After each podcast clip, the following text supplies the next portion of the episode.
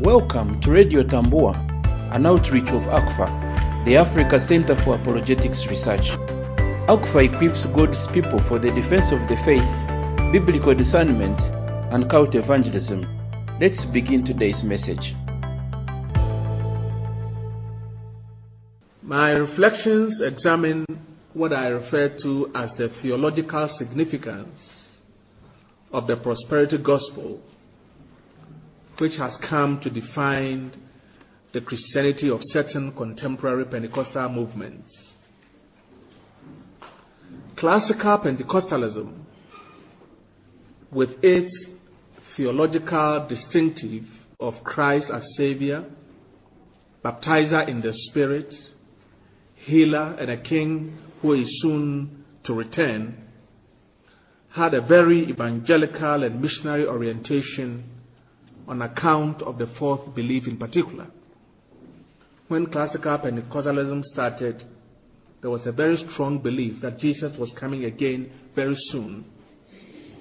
And so it led the movement to develop a very strong evangelical orientation. Missionaries from the 1906 Azusa Street Revival, under the leadership of William Seymour, traveled across the seas and risked their lives in the cause of the gospel because they believed that the message had to reach every corner of the earth before the second coming of Christ.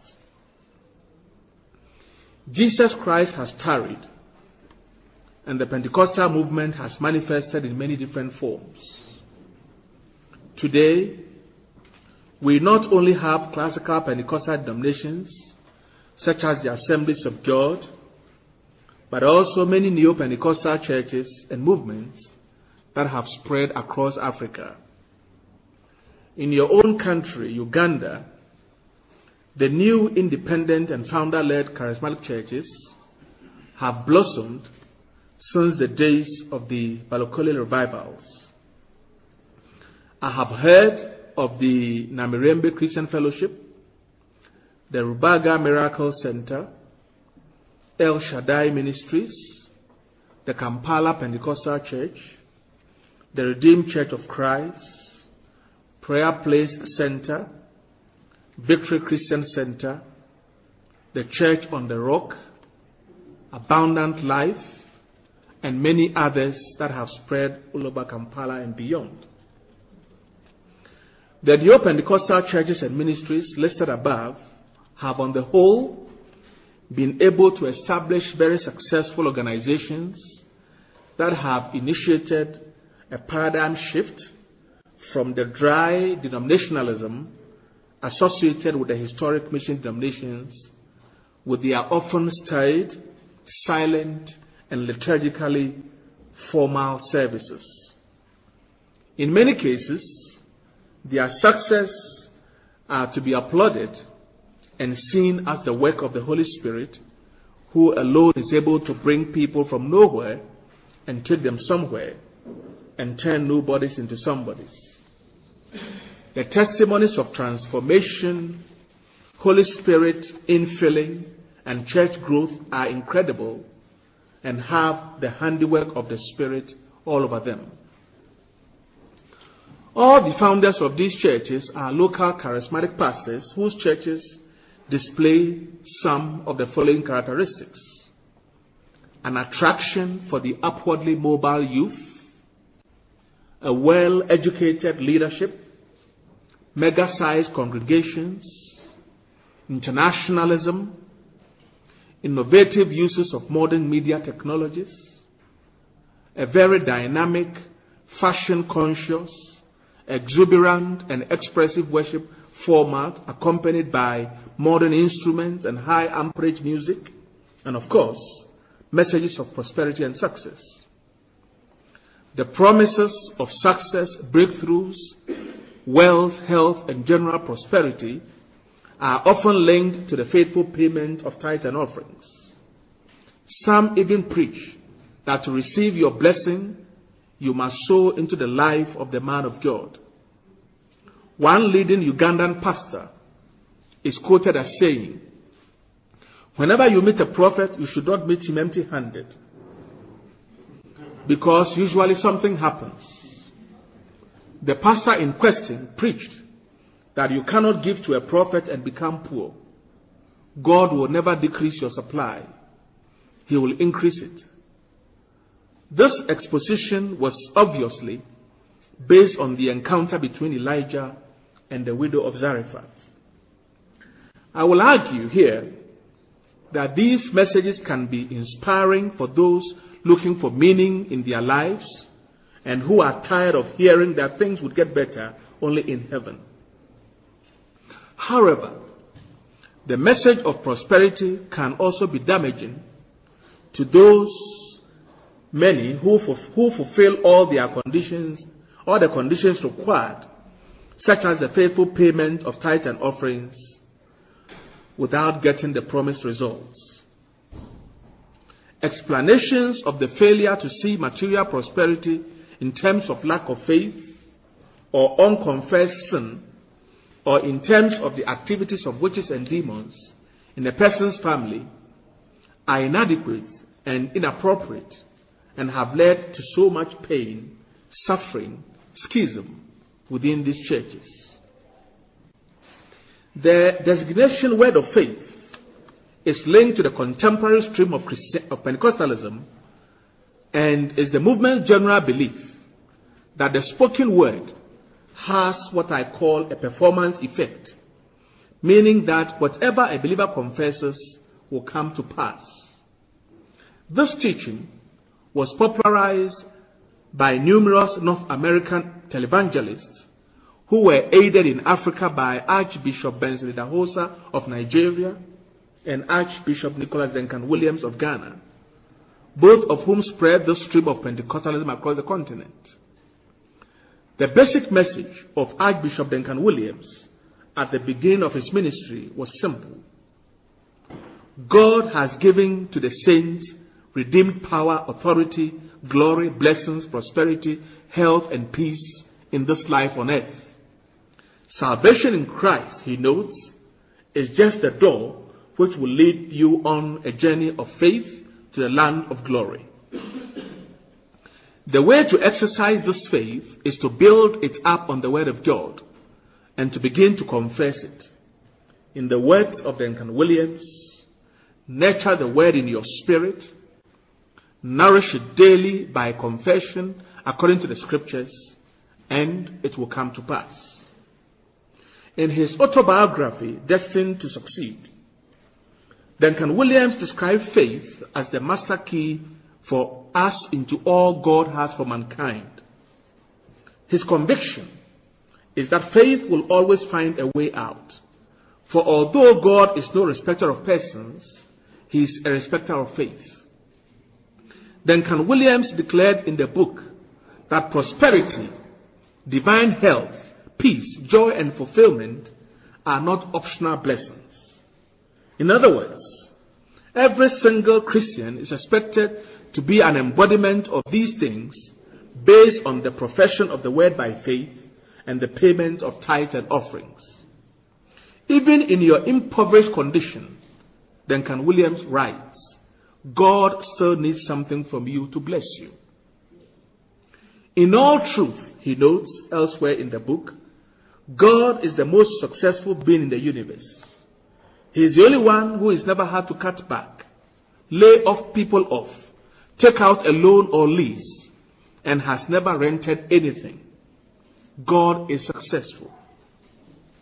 Our church is not called Christian Action Faith Ministries for the fun of it, he states. I have led the people by his grace through Christian action. We have acted on God's word. All these may be true and part of the testimony of the Archbishop Duncan Williams and his church. But where do those who have not prospered fit into this theology? That is the theological question that confronts us.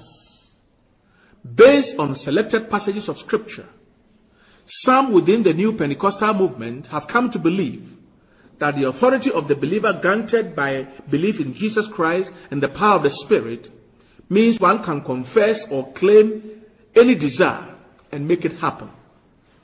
Thus, for example, in one church, worshippers were instructed to hold their offerings in their hands and say the following prayer Offering, I am sending you into the offering bowl.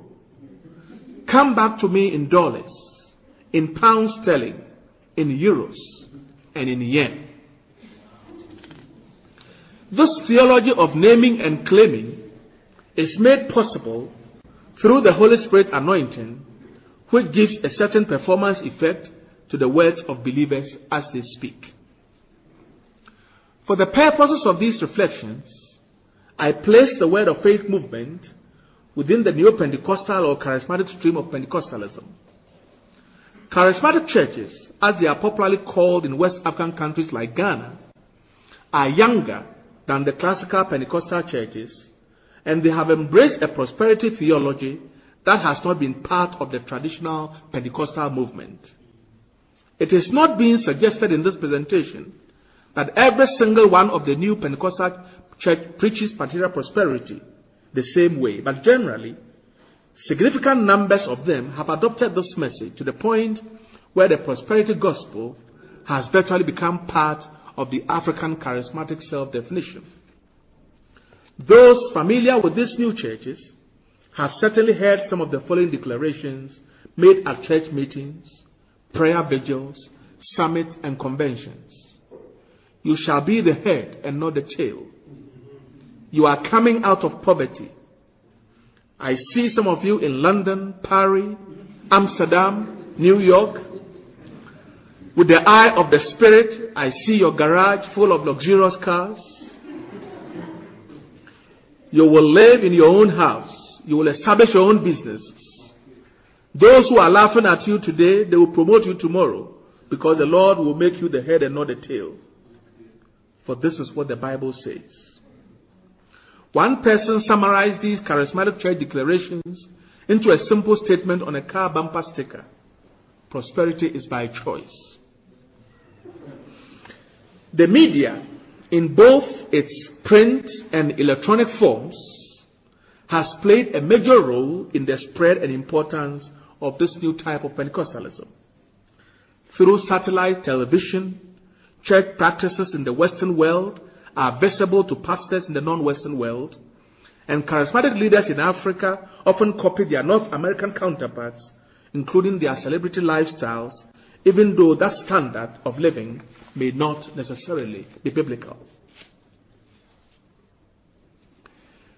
In Deuteronomy 28, the Bible catalogs a number of blessings that Israel was to enjoy if the nation lived in obedience to God. Disobedience was also to be followed by a number of curses and catastrophes. Whatever this passage meant to its original hearers, it includes the fact that God's salvation will include physical and material prosperity. In the thinking of the new streams of African Christianity, especially within Neo Pentecostalism, this text has been reinterpreted to apply not simply to health and peace, but to include the modern science of material well being, including those things that are representative of lifestyles of conspicuous consumerism. That's the prosperity gospel, word of faith gospel, or name it and claim it message, describes how these charismatics approach the Bible.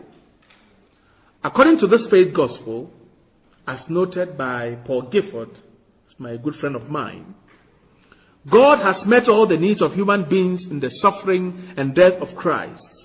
And every Christian should now share the victory of Christ over sin, sickness, and poverty. One implication of this, Gifford continues, is that a believer has a right to the blessings of health and wealth won by Christ, and he or she can obtain these blessings merely by a positive confession of faith.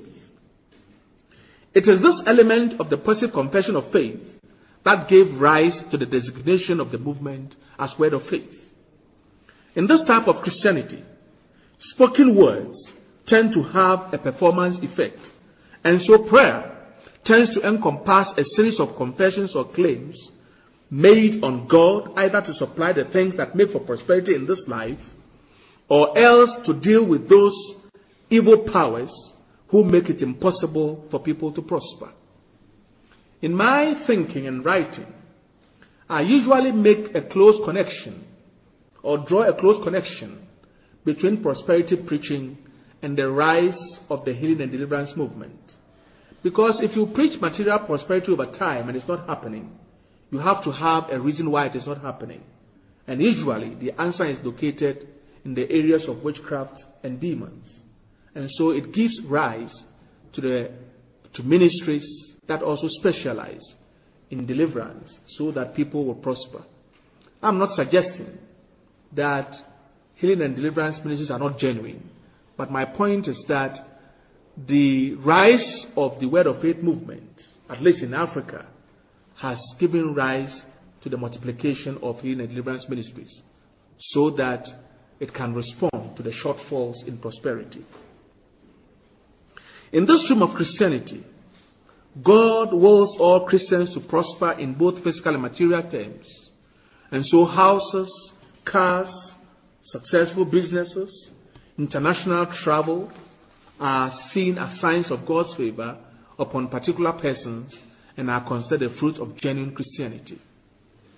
Prosperity gospel, as I have come to understand it, is the teaching, as I have said, that once in Christ, God makes available to the Christian certain spiritual and material blessings. What I am responding to in this presentation is not so much the idea that material things are wrong, but extravagance and cons- cons- what I referred to earlier as conspicuous, conspicuous cons- consumption in the name of God's blessing is something that Jesus preaches against. Those who expound this type of Christian prosperity also teach that poverty results from curses, unfaithfulness, sinfulness, or failure to fulfill tithe obligations towards God. With specific reference to pastors in particular, some have even taught that a pastor should be as wealthy as the wealthiest member of his congregation.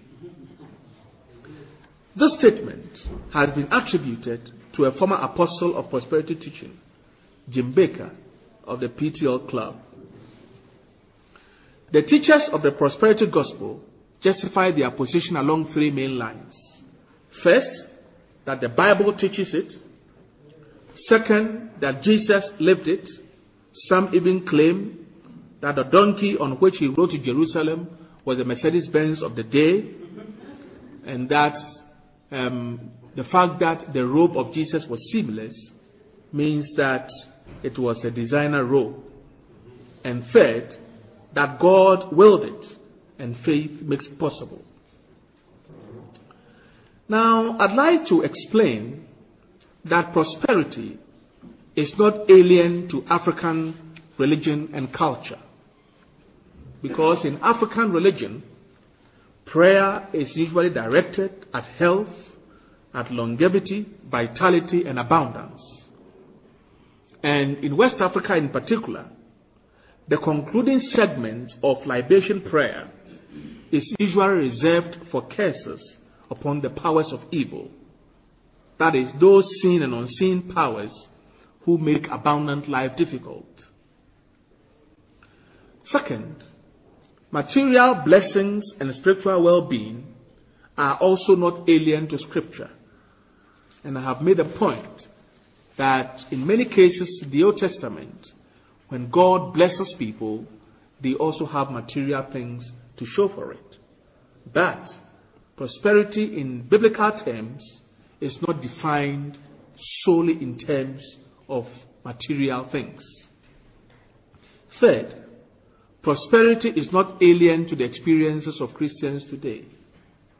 We can identify so many people around us who are genuine believers in God and who have come to wealth and who use their wealth to support good causes. In the papers that you have, I have listed a number of the names associated with this gospel. I'm not going to go back to those names. But I have very intentionally used the story of Jim Bakker because in his heydays as a leading exponent of the prosperity gospel, a lot of African preachers learned from him. And in the paper, the version of the paper that I have, I have drawn some similarities between Jim Bakker and the, the judge Samson of the Old Testament. That these were people to whom God gave powerful ministries, but the choices they made in life made sure that they lost the graces that God has given them and brought shame to the gospel. Jim Bakker writes in his book that as PTL grew larger, so did the rift in his marriage to Tammy Bakker. Most of our argument centered around my obsession to build Heritage USA. As he confesses in that book, he was so obsessed with building something that reflects prosperity that the project became his mistress to the neglect of his marriage. He eventually entered into an adulterous relationship.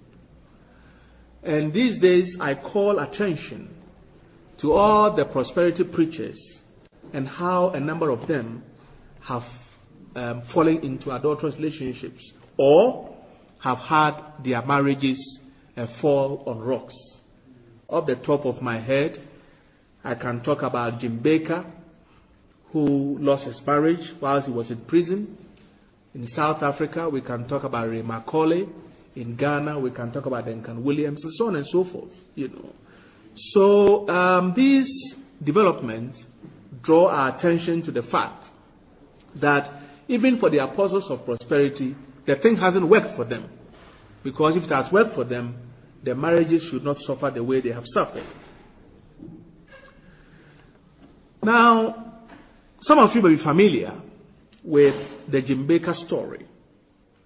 This is a man who was obsessed with prosperity. In the end, he landed in prison and he was charged by the federal government for fraud. And just after he was released from prison is when he wrote the book, I Was Wrong.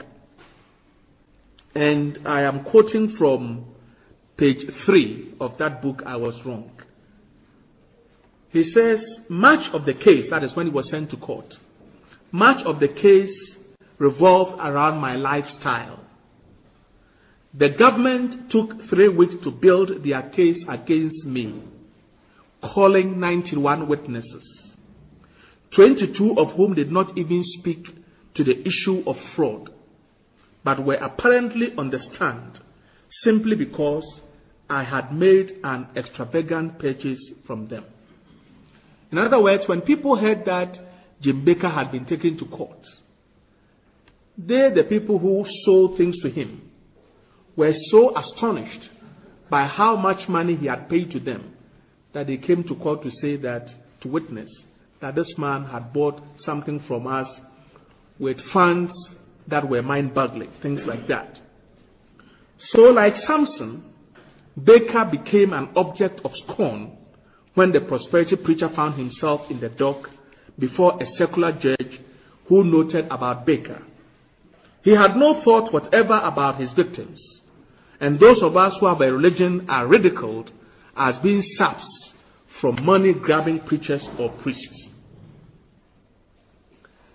During his incarceration, his wife divorced him and married a family friend. In the introduction to the book, Jim Bakker makes the following confession, and I'd like to read his confession to you. He says, For most of my life, I believed that my understanding of God and how He wants us to live was not only correct, but worth exporting to the world. One reason I have risked putting my heart into print is to tell you that my previous philosophy of life, out of which my attitudes and actions flowed, was fundamentally flawed. God does not promise that we will be rich and prosperous, as I once preached. When I really studied the Bible while in prison, it became clear to me that not one man or woman, not even prophets of God, led a life without pain. God does promise that He will never leave us or forsake us, no matter what trial or pain we must go through, whether it be loss of reputation, loss of position or power, financial calamity, addiction, separation, divorce, or imprisonment. Jim Bakker has written a sequel to this book, I Was Wrong, which is titled Prosperity and the Coming Apocalypse. We applaud his efforts, but the question remains whether anybody is listening to what he is saying. For in the previous book, Bakker noted that the mistakes he made are still being perpetuated by ministries, churches, businesses, marriages, and families. The temptation to have more, do more, and more, build bigger, emphasize material things rather than spiritual, protect the image regardless of the cost, look the other way rather than confront wrong. These are just a few of the areas in which I have a new mindset. That is Jim Bakker. In the new book, Prosperity and the Coming Apocalypse, Bakker poses the following fundamental questions for reflection. Rarely does anyone talk about sacrifice, repentance of sin, or our failure to be what God has called us to be. What was the last time you heard someone preach on the judgment of God or the horrors of hell? How often have you heard a message encouraging Christians to bear one another's burdens? So the question is, after all this, why has prosperity theology become a contentious issue? My first answer is that prosperity theology, word of faith gospel, has a hermeneutical problem, the way it interprets scripture. And I have used just one passage to demonstrate how it misinterprets scripture. I have heard a lot of pastors preach from Galatians chapter 3. Galatians 3 13 and 14. It says, Christ redeemed us from the curse of the law by becoming a curse for us. For it is written, Cursed is everyone who hangs on a tree. Verse 14. In order that in Christ Jesus the blessing of Abraham might come to the Gentiles, so that we might receive the promise of the Spirit through faith. Now, this particular passage, especially the line, the blessing of Abraham, is always, anytime I have heard it, is interpreted to mean that because Abraham was rich in cattle and gold and silver, therefore those who inherit the blessing of Abraham will be rich. That's how it is interpreted. But one of the principles of biblical interpretation or hermeneutics is that you try and interpret the scripture within its context. If you don't do that, you will end up doing what is called proof texting. In other, in other words, you have a stand on an issue, and then you go to the Bible and look for passages to support your stand. Now, in this particular book, Galatians, as you know, Paul wrote Galatians to respond to the Gentile question because the Jewish Christians were finding it very difficult to admit the Gentiles into full fellowship. You remember that even Peter at the house of Cornelius had a problem accepting the Gentiles until he saw that vision. So God sent Peter to the house of Cornelius in order to show him that the Gentiles can also be accepted. That's why in Acts chapter 10 and verse 34 and 35, Peter can say, Now I know that God is no respecter of persons. And so when in Galatians chapter 1, Peter was turning away from the Gentiles, Paul had to reprimand him that Peter, it is you who saw that vision, the vision of inclusion. You were part of the Council of Jerusalem. So why should you turn your back on the Gentiles? Because you are not circumcised. And so it was a big issue for Paul. And Paul tried to use the book of Galatians to respond to that question. And so in Galatians chapter 3, verse 14, he makes reference to the blessing of Abraham. Why does he make reference to the blessing of Abraham? Because when God called Abram, God changed his name from Abram to Abraham, meaning father of nations. So those who inherit the blessing of Abraham have become part of the covenant people of God. And that is the same statement that the Holy Spirit made on the day of Pentecost. I tell my students that the things in the Bible are not written to decorate the paper. So on the day of Pentecost, when Luke was writing in Acts, he very intentionally did not say, when the Holy Spirit fell on the apostles, so many people came.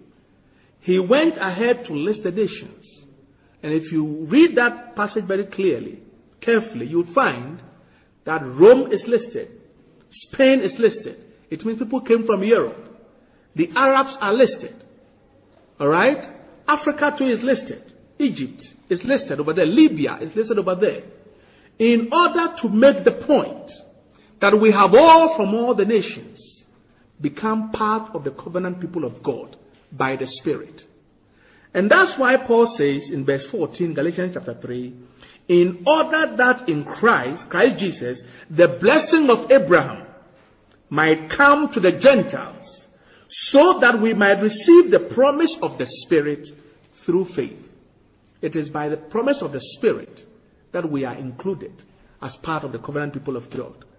Now, so if you take that line out of context, then you will preach that the blessing of Abraham means his legacy of wealth and physical things and so on. But it has nothing to do with that.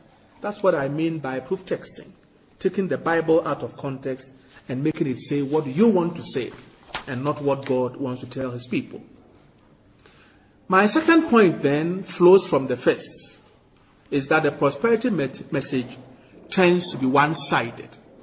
Why is it one sided? It is one sided because it only addresses those who are making it in this life. But there may be so many people in the church who are going through suffering and pain, and we don't seem to have any message for them. But these are the people that Jesus associated with most the poor, the downtrodden, and the marginalized. And a lot of the parables he told, the parable of the unmerciful servant, the parable of the rich man and Lazarus, was precisely to make the point that we should pay attention to those who are suffering in society.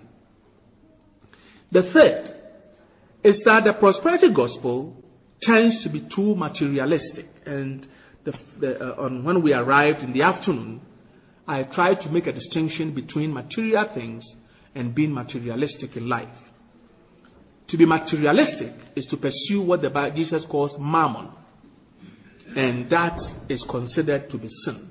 It doesn't mean that material things are wrong, but to make them ends in themselves and make them the sole indicators of God's favor and use the Bible to support your materialistic lifestyle is to use the Bible wrongly. But is there biblical prosperity? I've stated in the outline you have that yes, there is biblical prosperity.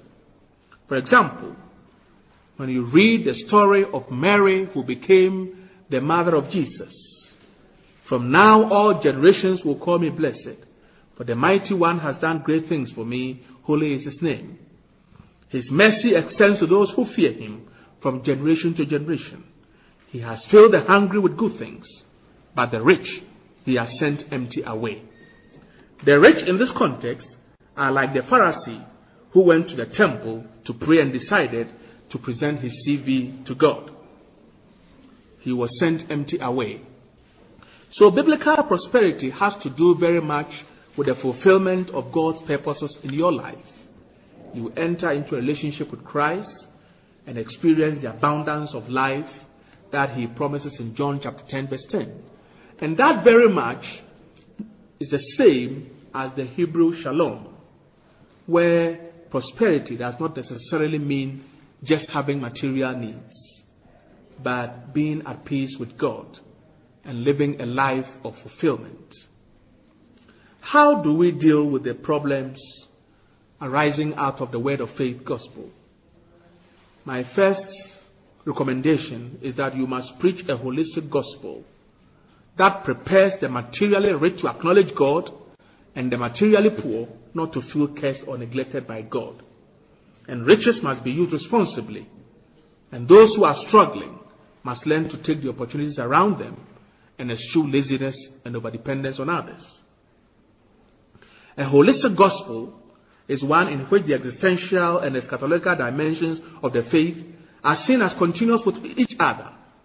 It is Jesus who warned against the accumulation of material wealth and dependence of overdependence upon them.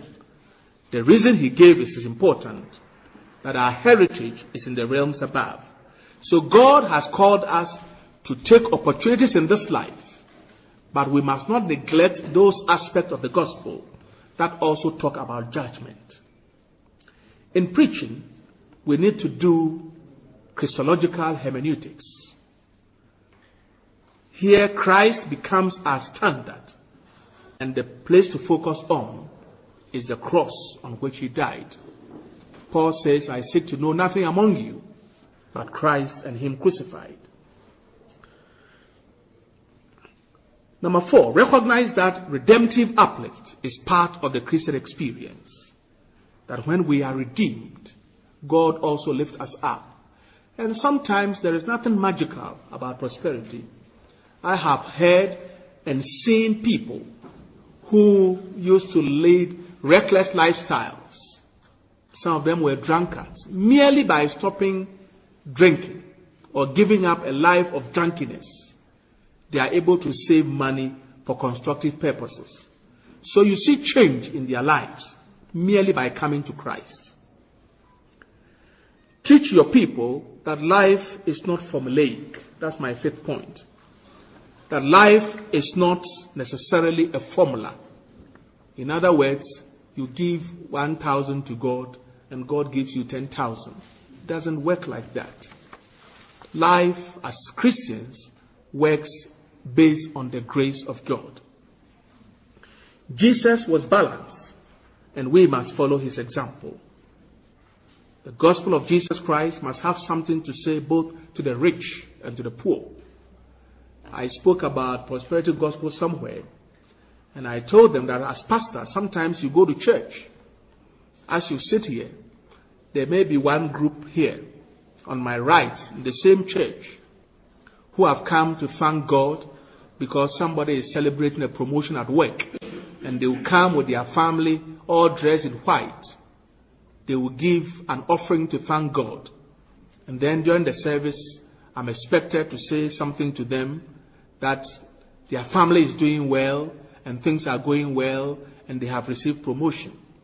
But on my left, there will also be a family in black because they have lost a dear one. They have also come to give a thank offering. When I stand here to preach, I must have a word both for those who are rejoicing and for those who are mourning. That is the gospel, not a sermon that is tailored for those who are doing well and the rich and the poor and the suffering ask what is in this message for us. So Jesus was balanced. My conclusion. In my presentation, I cited experience as an important source of theology. We do not just have to listen to those who claim to have prospered materially by God, but we must also listen to those who have preached a gospel of materialism and have learned by experience that it was wrong. Jim Bakker is one of such people. In other words, for the average church member, it is important to associate with those who have made it, but even more important to learn from the experiences of those who have failed. The title of my presentation is deliberately chosen because, as we have seen, those who preach the gospel of prosperity appeal strongly to the Bible for support. The Bible is God's eternal word, and preachers must be careful not to interpret it in the light of what they believe.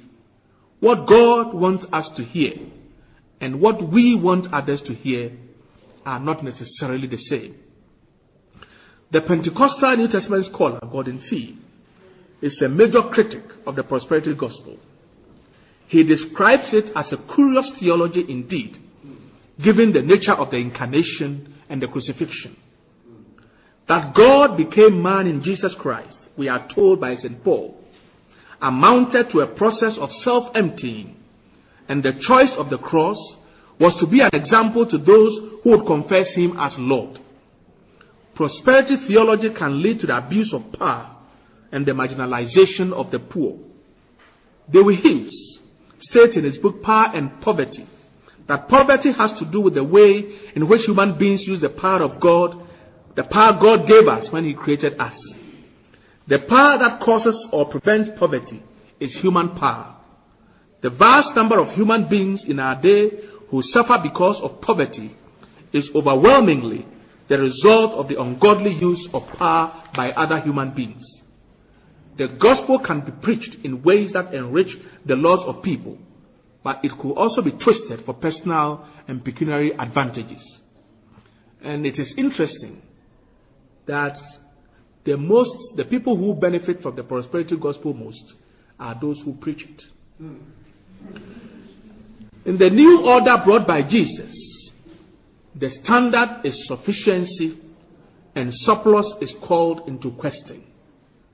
And he concludes that the cult of prosperity thus flies full in the face of the whole New Testament.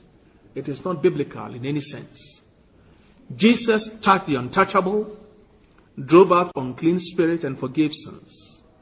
But his supreme act was to offer himself as an act of atonement for sin and to rise from the dead in proof of this. This calls us into action and challenges us to preach a life transforming message that has both spiritual and physical implications for this life. But it must be remembered that Jesus was a modest man, and in the stories of the Good Samaritan and that of the unforgiving servant, he simply called on those who believe in him to extend a hand to those who do not have, that they might also feel the love of God in Jesus Christ our Lord. For we are all children of the covenant by his Spirit. Thank you very much for your attention.